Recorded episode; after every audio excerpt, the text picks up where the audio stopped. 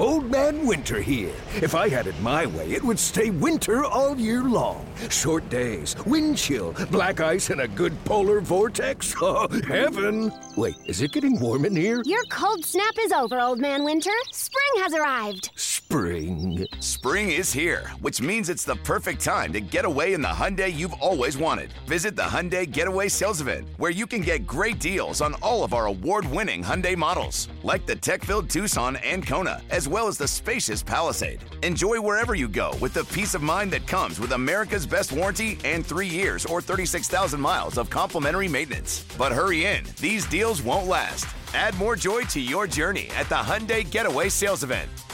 Now get 0% APR or up to 1500 bonus cash on the Hyundai Tucson. Now, during the Hyundai Getaway Sales Event. Offers end soon. Call 562 314 4603 for details.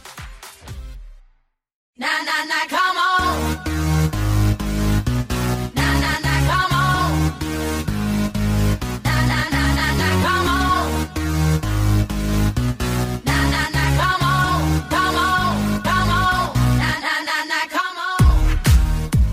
On. This episode of the Heat Check, the first play-ins are done and the Wolves and Nets have moved on to the actual playoffs. Only two more playoff spots open and four teams left. We're going to break down those games from last night as well as preview the 9-10s for tonight. It's playoff time, Brock, so do me a favor and drop that beat.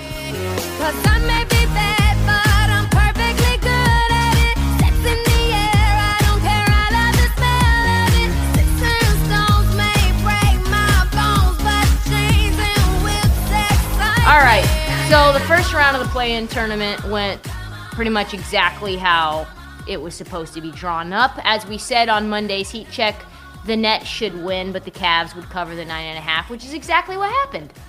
Credit to us, the Nets' huge early lead thanks to Kyrie Irving. By the way, Kyrie Irving, with no food and water inside of his body, practicing Ramadan, just like fasting, going 12 for 12 is maybe one of the most uh, insane athletic achievements I've heard of. And then he just goes on and like shrugs it off when they ask him how he can do that. He's like, "Oh, it's fine. Like um, my brothers and sisters all over the world do it too." It's like, yeah, but they're not playing against the Cleveland Cavaliers on Ramadan. Anyway, KD, of course, was KD, you know, best player on the on the planet. Um, and if you're a Nets fan, there's reasons on one hand to be optimistic, and then also equally a lot to be concerned about. One, you blew a 20 point lead. Um, at one point, Markkanen must an open three that would have cut the lead in the fourth to a single bucket. You needed epic games from Kyrie and KD, and you still didn't cover the number. So Brooklyn has shown a hugely bad habit of not putting teams away in the second half or starting out slow, and that just is going to kill them against the Celtics, who they play in the next round. If their second unit comes in and Boston, who's a lot deeper, continues to widen the gap, it's going to be really hard. They're going to need Kevin Durant to go off for 50, Kyrie to go off for 50, and it's just going to tire them out. The series is going to be incredible, though. Celtics lead the league right now in defensive efficiency and opponent points per game at 104 points per game. The more impressive thing, their their defense travels equally on the road. And Robert Williams himself said that the Celtics are going into a postseason with the mindset that he's going to be unavailable during the first round. His surgery, par- partially torn meniscus, that's four to six weeks to heal minimum. And I would say that that's the only reason that the Nets have a chance. Defense is just not the same without Robert Williams. They're going to rely on Daniel Theis uh, to back up Horford. Theis has gone from 12 minutes a game to over 24 minutes, averaging 11, 5, and 1 in his absence. Robert Williams was averaging 4, 10, and 2 with lockdown defense. Bruce Brown tried to throw shade on Daniel Theis, tried to throw shade on Al Horford, and listen, Kevin Durant is not about that shit. Kevin Durant had this to say. Um, I mean, I mean, we can't let Tatum get 50. Um, we got to be physical with them. Now they don't have Robert Williams, so um, they have less of a presence in the paint, uh, and we, we could attack Al Horford and, and Theis. Uh, so them not having Robert, Robert Williams is huge. Yo, what did Bruce Brown say when he got up here? Nah, well, he said something I ain't like. Somebody just told me. Oh, I, I love you. Love you too, champ. Yeah, like, what did he say? All right, man. That's caffeine probably talking. Take some before the game. They got them two dudes. You can do the same stuff. It ain't gonna be that easy. I'll tell you that. I know you were um, maybe half joking the Bruce comment, but just when you come in, that bothers you. Why that comment? I mean, we respect our opponents. It's like we don't need to talk about you know what we gonna do to them. Like I just don't like that, you know.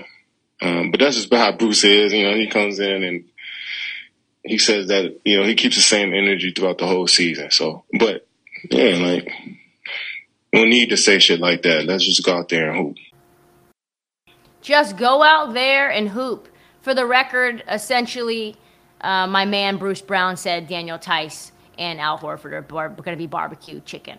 But Theis is no slouch. He's going to bang. I think the Celtics could win this matchup, uh, which is like, by the way, a repeat of last year, only in reverse. Like at this point last year, the Nets uh, were the team at the top of the standings, and the Celtics were the one that had to claw themselves in through the playoff, uh, through the play-in tournament.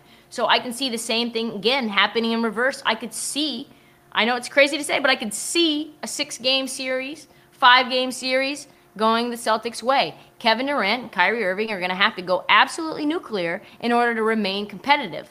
Kevin Durant, of course, can win two games by himself, but defensively, the Nets are very, very undermatched.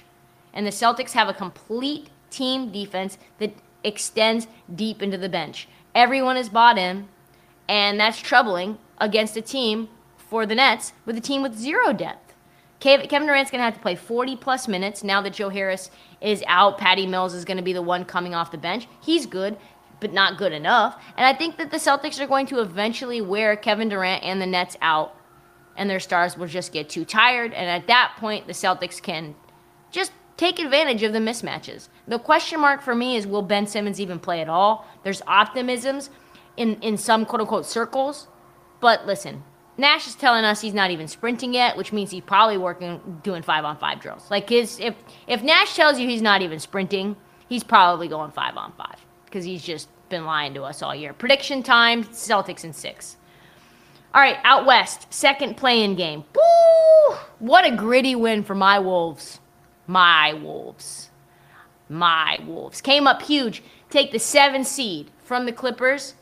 We talked about how the Clippers had too much experience for the young Wolves and that they'd outlast them in a tight game. And for most of that plan, that's exactly what happened. But, but then some little wrinkles happened close to the end of the game. So Ty Lue's plan was to nullify Karl Anthony Towns. And that, that worked out perfect. Absolutely perfect. Could not have gone better. Karl Anthony Towns had four fouls with about five minutes left in the second quarter. Then picked up his fifth foul in the third, fouled out on a dumb over the back foul with eight minutes left in the fourth quarter, and the Clippers were up ten, and it felt like it felt like a disastrous situation. I thought that that was it. No Towns, Clippers in complete control, sleep mask. Wolves playing for their lives, and the eight seed Thursday night. But you know who did not get that memo? D'Lo and Beverley, and especially Ant Man. From the time Karl Anthony Towns took a seat on the bench, the Wolves went on a 16 and 2 run, never trailed again.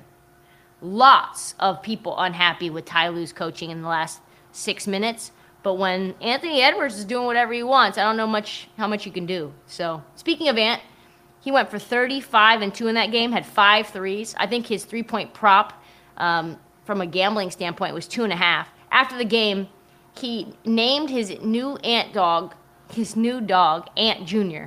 He opened an IG account for that dog, and after the game, he used that account to congratulate himself on making the playoffs, who I just absolutely love. I love him.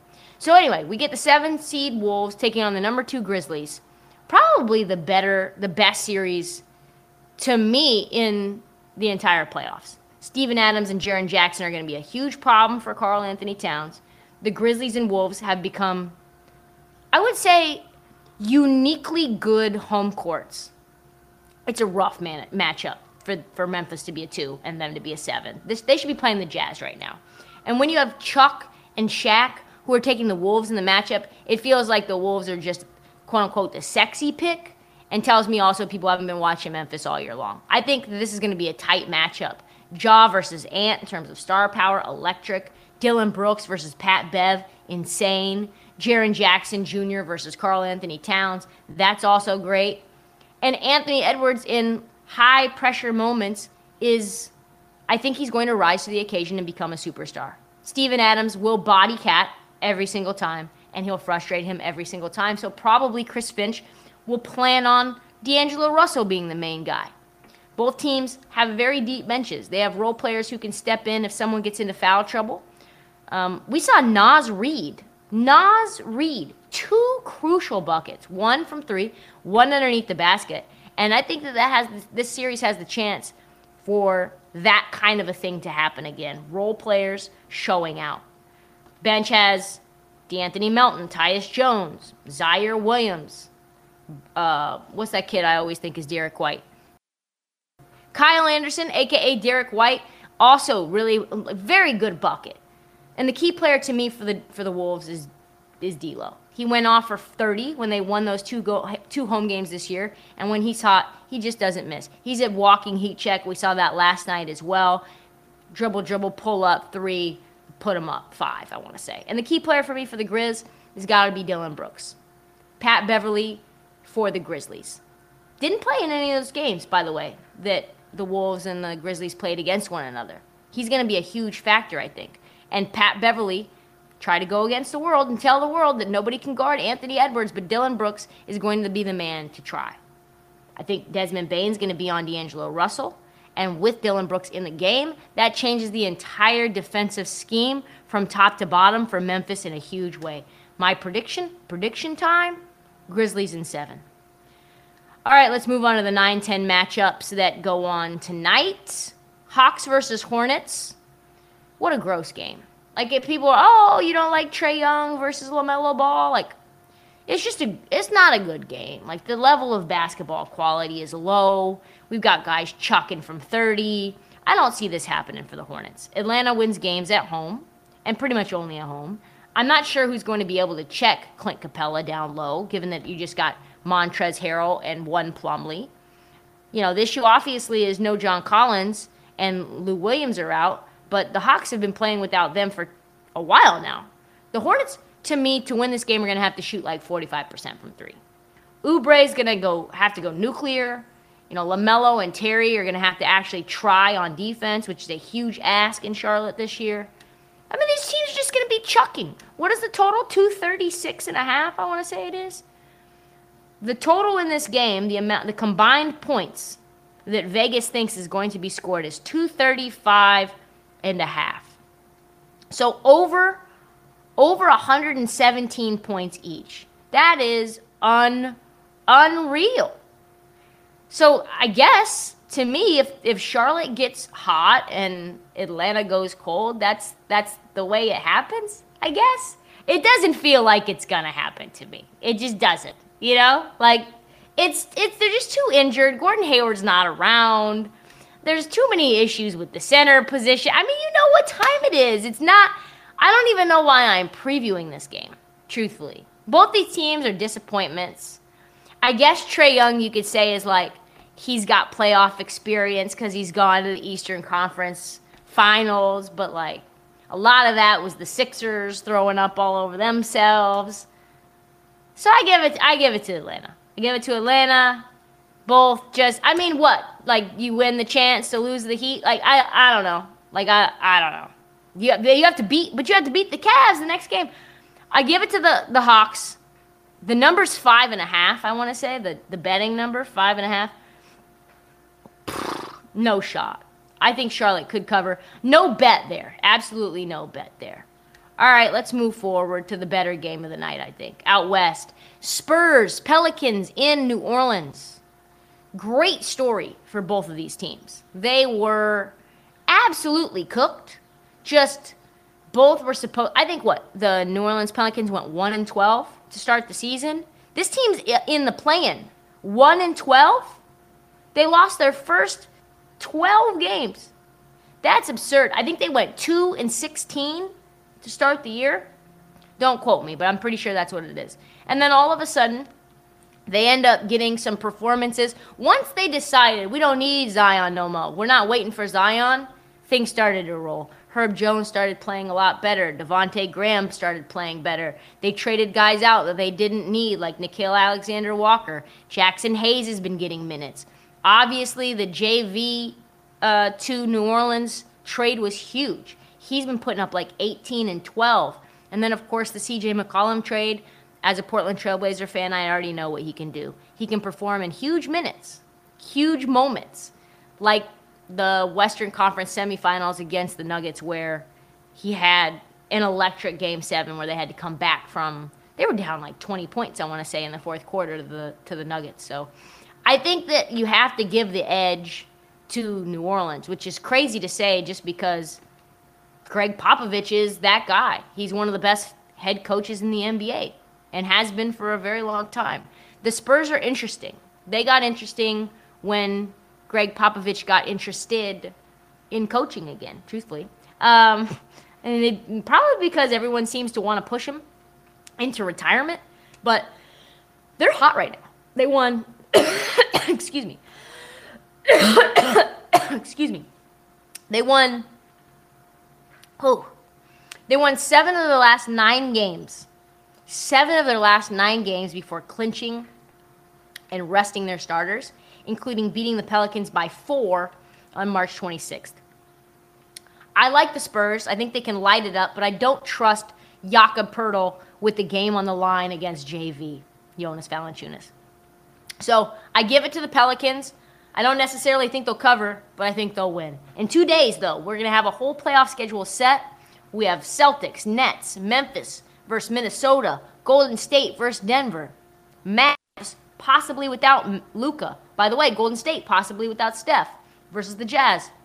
Mavs versus the Jazz, Sixers versus the Raptors, Bucks versus the Bulls, and the Heat and the Suns with the final winners of the final play-in game. Let the fun begin. I cannot wait. Um, just a little baby episode, just a tiny little baby episode. That is all the time that we have for the Heat Check. We will be back Friday to preview the number one and number two playoff series, uh, number one and number two seed series. Follow the Heat Check to help you prepare for the playoffs. Do not forget to download, subscribe, tell your friends, every damn one of them. Also, follow us on Heat on social at this Heat Check and at Trista Crick on TikTok and at Trista underscore Crick on Twitter. We will see you Friday and enjoy tonight's play-in games.